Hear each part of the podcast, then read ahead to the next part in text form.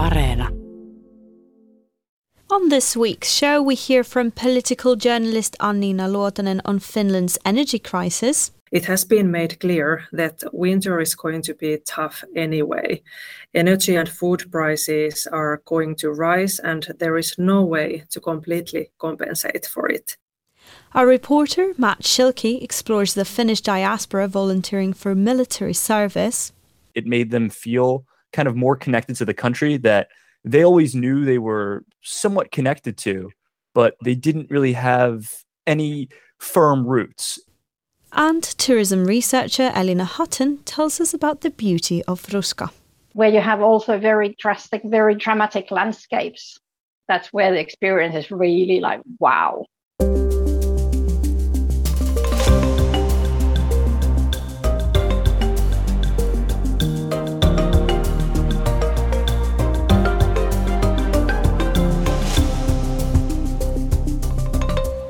Hello and welcome back to All Points North, the podcast that's always in season. I'm Ronan Browne. And I'm Veronica Kontopoulou. And we are very happy to be back here again in the All Points North studio after the podcast took a well-deserved summer break. But while those blue skies of summer fade away, we can see some darkening clouds on the Finnish horizon, or metaphorically at least. Yes, indeed, Ronan, especially in terms of the cost of living crisis. We've reported just this past week on the rising price of food in Finland, which hit twelve percent year on year in July. That figure even outstripped Finland's rapidly rising rate of inflation, which itself hit a record eight percent over the summer. Yes, and all of this comes as electricity bills across the country are expected to double over the coming months, with economists predicting Finland could enter a recession next year. This is the backdrop against which Finland's government began their budget negotiations yesterday, that's Wednesday, at the House of the Estates in Helsinki. And Prime Minister Sanna Marin was asked by reporters about the challenges facing the country as she arrived at the meeting. Let's hear what she had to say. Sanoisin näin, että me elämme tällä hetkellä tämän hallituskauden kolmatta kriisiä. Ensimmäinen on tietenkin ollut pandemia, toisena on ollut Eurooppaan vyöryvä sota ja kolmantena on tämä energiakriisi. Marin said that this is now the third crisis facing her government. First there was the pandemic, then the war in Ukraine, and now this energy crisis, which she added was due to Russia's invasion of Ukraine and the fact that Russian President Vladimir Putin is using energy as a weapon against Europe. So there's the war, there's rising food prices, rising energy prices, economic forecasts of a possible recession, not to mention the severe staff shortages in the healthcare sector or the problems facing Finland's energy firm Fortum and its German subsidiary Uniper. I could go on, but I think you get the picture. All things considered, there was plenty for cabinet ministers to discuss during the budget negotiations. Yes, there certainly is, and the government parties were locked in discussions right up until the moment we started recording the podcast on Thursday afternoon. But just before we came on air, Prime Minister Marin and Finance Minister Annika Saarikko held a press conference to give some insight into some of the measures that the government is proposing to help people deal with the rising prices and energy crisis. Yes, and they can be broadly placed into two categories, a so-called electricity package and a purchasing power package. So although the exact details of these packages are still being made clear as we're on air, Marin did say that the government had agreed in principle to cut the rate of V A T on power bills from twenty-four percent to ten percent, and there are also plans to introduce tax breaks to help with electricity bills. And there are a few other tools which are targeted at families, including an additional child benefit payment in December, as well as a means-based cut in daycare fees. We will have all the details on the government's budget proposal on our website at yle dot f i slash news. But for now, and to get an idea of the general feeling among people in Finland about the challenges the country faces over the coming months, I spoke with Yle's political journalist Anniina Luotonen. I first asked her what's been foremost on people's minds. People are most worried about the high living costs. We know that economic activity is still rather solid, but next year Finland might face contraction. However, I think most people recognize the reason behind high energy prices. It is the Russian war in Ukraine. There has also been some discussion whether ambitious climate targets that Finland has also plays a role. Uh, the true Finns are saying that climate targets should be reconsidered, but this government with Greens on board is not going to compromise on that. And of course, all of this is happening as Finland's political parties have started to announce their candidates for next year's parliamentary election. Yes, indeed. Voters will go to the polls next April, and I think it's fair to say that how the government deals with this particular crisis will be a topic of much debate over the coming weeks and months. So I also asked Anniina Luotonen how much of an impact this budget will have on voters come election day. This is a good question. I think it's very clear that uh, with general elections next year, people are closely following what the government is doing. So at the moment, people wait and see with many expectations. And uh, it is also clear that, that uh, people uh, might be disappointed as well. So let's see if they are going to, going to vote for opposition. Uh, it's a good question, so we will see it in, in elections. Uh, the government can't simply satisfy everyone because the national debt is estimated to rise with billions of euros next year anyway. And that was Yle's political journalist Anniina Luotonen.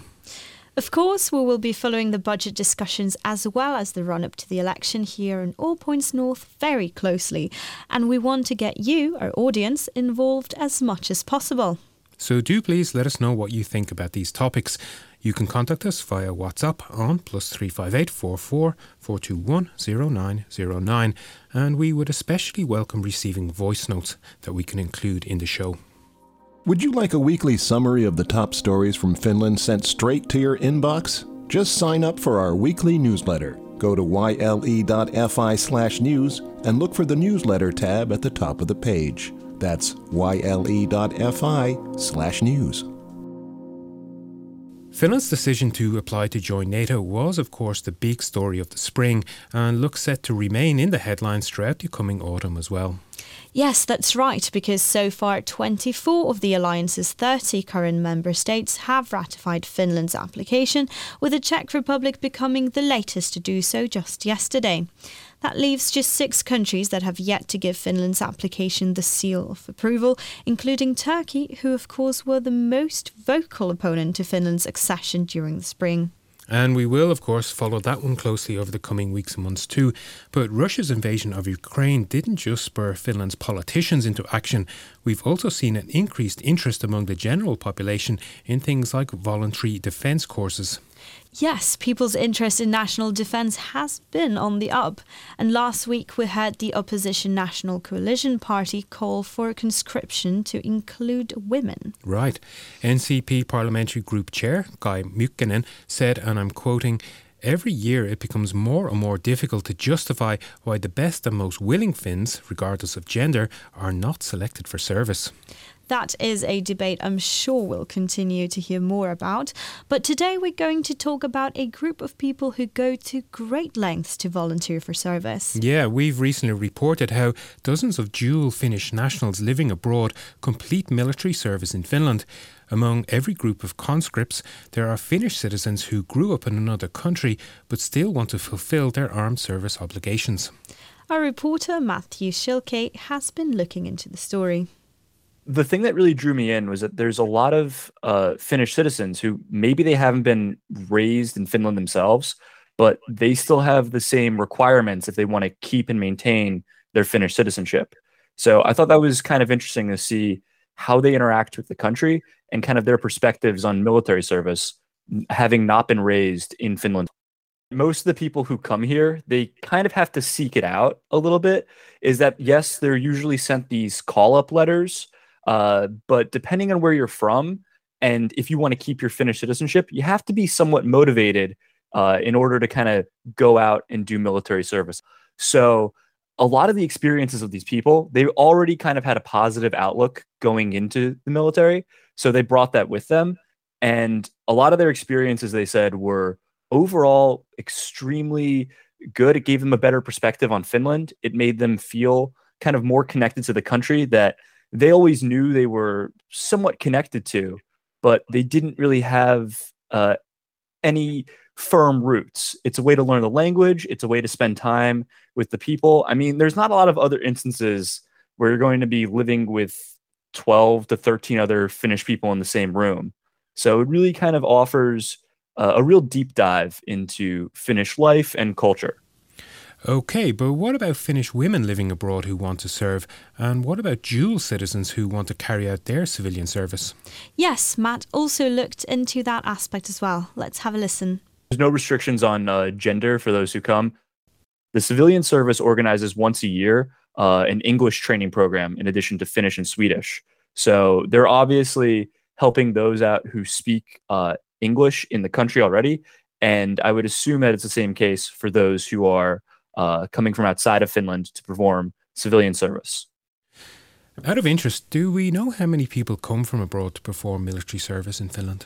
Well, according to Matt, dozens of dual Finnish nationals living abroad complete military service in Finland every year, but exact figures are hard to come by. So one of the things that really stood out is that there's a lot of people who come here as it's almost like a study abroad for them. Is they come here to connect with Finland, to live in the country, and then they go back to their home countries. Uh, I was interviewing one guy who he came from London and he wasn't able to find work after the pandemic. And he was like, well, what else am I going to do with my life? So he came to the military, and it was able to be a pretty good question on his job interviews when he went back to London, because it immediately stands out when you're in another country uh, because you've served in conscription, which in a lot of uh, places in like the Western world too, especially, conscription has this kind of uh, antiquated kind of connotation, if that makes sense. Uh, and I think a lot of people, uh, granted with the war in Ukraine, it's come to the forefront of a lot of people's minds, but uh, give it a year or two ago, people would have, it raises a lot of eyebrows when you say you've done uh, mandatory military training in Finland. And that was our colleague Matthew Shilke. You can find his story on expat military service on our website wiley dot f i slash news. And again, please let us know your thoughts on this topic. That number again for WhatsApp is plus three five eight four four four two one zero nine zero nine. Is it time to round up the rest of this week's news, Ronan? I think it is. So let's start with the news that Finland will only accept about one hundred tourist visa applications per day from Russian citizens, and only on Mondays. That's effective from September. On that note, Finnish Foreign Minister Pekka Haavisto said that the European Union has taken a step in the right direction by making it harder for Russians to enter the bloc. Meanwhile, Finland's government has also started exploring the option of introducing a new type of visa which would be made available to Russian human rights activists, dissidents or journalists critical of the Kremlin's war in Ukraine. In other news, elderly care facilities need to hire some three and a half thousand nurses by April if they are to reach the legally required quota. And staying with the healthcare sector, nurses' unions have issued another strike warning, this time for northern Ostrobothnia, adding to previous warnings for Helsinki, southwest Finland and the Kanta-Häme region, as the employee representatives step up the pressure on the government in the ongoing dispute over pay and conditions. Oil company S T one Nordic has reported a record profit of two hundred seventy-seven million euros during the first half of the year, nearly triple the amount recorded in the same period last year, while Neste's April to June operating profit rose sixty-six percent to seven hundred sixty-nine million euros. And Finland's government is set to present a draft law that would see people use digital I D cards, which can be used to pick up parcels, prove one's age, or log into e-services. And finally, this one may give you pandemic flashbacks. Finnish paper company Metsä Tissue has issued a warning about the availability of its products, including toilet paper, due to the high cost of production caused by the war in Ukraine. But of course, it is not all just dark metaphorical clouds on the horizon. Autumn in Finland does offer lots of colour too, and I mean that very literally. Yes, that's right. The Finnish language even has a word for the change in nature at this time of the year. That word is ruska, So what exactly is ruska? Well, there are many ways to describe the phenomenon, some more creative than others. Uh, I spoke to tourism researcher Elina Hutton, who described ruska as the magic of the colours that appear as nature prepares for winter. This means the bright yellows, reds and orange colours of the leaves of trees and plants that are especially prevalent during early autumn in the Nordics. So this ruska effect is something quite unique to the northern region, is that right? Yes, indeed. Uh, here's Elina Hutton explaining why ruska is so magical in this part of the hemisphere. We have the natural conditions for the ruska to happen. So uh, for that to happen, we need that we have had the long days, which then starts getting shorter. We start getting the night. So the plants actually feel that, okay, now that nights are getting dark, so something's happening in the nature and we need to do something to prepare for the winter. And then comes the cold nights, the first frosts, and then the plants really go like, okay, winter's coming, need to protect ourselves. And then the, the physiological phenomena happens that the chlorophyll breaks down and it's stored inside the tree trunks or the plant's roots. And then all that is left on the leaves is the yellow and red. So this is this is why we have it in the northern parts, not in the southern parts for like Europe, for example. It sounds like it's a very specific set of conditions that need to happen. So I guess that's also yep. why you can't really predict the exact dates when ruska will be at its brightest or most colorful. Yes, that's actually true that we can't say because it depends on each year. And also, the strength of ruska will depend on how much it has been raining, especially in August. So we have this, um, it's a fungus called uh, fluoste. I think it would be a, like a rust, birch tree rust that comes if it's raining a lot in August. So especially this year, we have had quite a lot of rust in the trees in Lapland. So the ruska is going to be a little bit milder than it was, for example, last year when it, we didn't have that much rain at all and then it was really bright colour. The ruska phenomenon rakes in, excuse the pun, millions of tourists, both from home and abroad, to Lapland's wilderness areas each year. And I guess the further into the wilderness you go, the better chance you have of seeing all those colours. Exactly. I asked Elina Hutton what her tips were for finding the best ruska. I think the best location is where you are. Just go outside and find the best places. But of course, if you're looking for the most dramatic locations, I think the Fell Lapland area, talking more near Enontekiö, those parts, where you have also very drastic, very dramatic landscapes. Uh, that's that's where the experience is really like, wow. Uh, also, there it is the hardest to catch the ruska because the time is so short between when it happens and then comes the first autumn storms. But I have seen, if you can't travel to, to northern Finland at the moment, um, I have seen one of my most beautiful ruskas in uh, just in southern Finland. And later in October, there were some nice crisp autumn days and the ruska was really beautiful. So you don't need to go far. Even Helsinki has got beautiful ruska. Even probably the Central Park in Helsinki will have some sort of ruska. You just have to go outside and search for it and, and look around. If anything, ruska is a visual phenomenon. Just search the hashtag ruska, that's R U S K A, on Instagram or other platforms and you'll see what we mean. Yes, and of course it's a photographer's dream. But when you have so much beauty around to admire, it can be hard to know exactly what to photograph. So we asked Elina Hutton what she thinks makes for a successful ruska picture.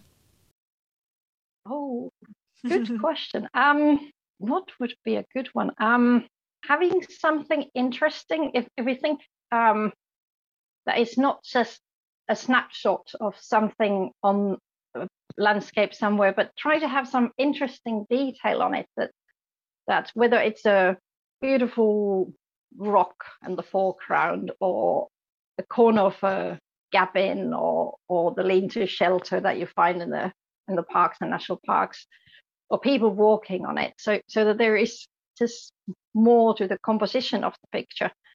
There's also one thing which uh the janitors of lots of places are not going to like that I say this a lot, but what we used to do when we were kids, and you would rake all the leaves together at home or at school or at the parks, and then you would go and throw them up in the air, and then you get really cool, like rain off the leaves. Uh, that will make really good photos, but do tidy up after yourself.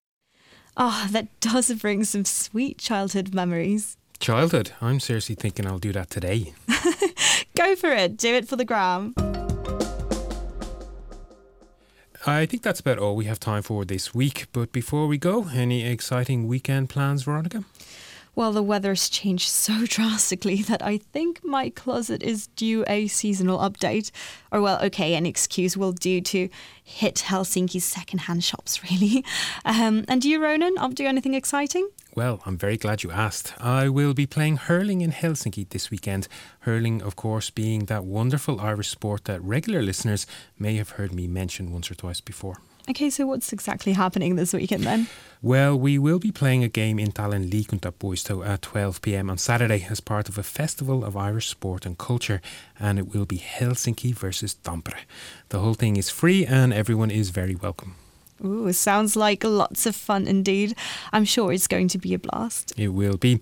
But for those that are less keen on spending time out in the brisk autumn air, we do have an Yle Areena recommendation for you. Yes, post-apocalyptic thriller Light of My Life follows the gripping story of a father protecting his daughter after a plague has wiped out most of the Earth's female population. The film features an all-star cast including Casey Affleck and a personal favourite of mine from The Handmaid's Tale series, Elizabeth Moss. Definitely worth a watch. So then all that's left for me to do is to thank our sound engineer, Anders Johansson, and to thank you, our audience, for listening to and supporting All Points North. Please subscribe, leave a review, or check out past episodes at yle.fi slash allpointsnorth.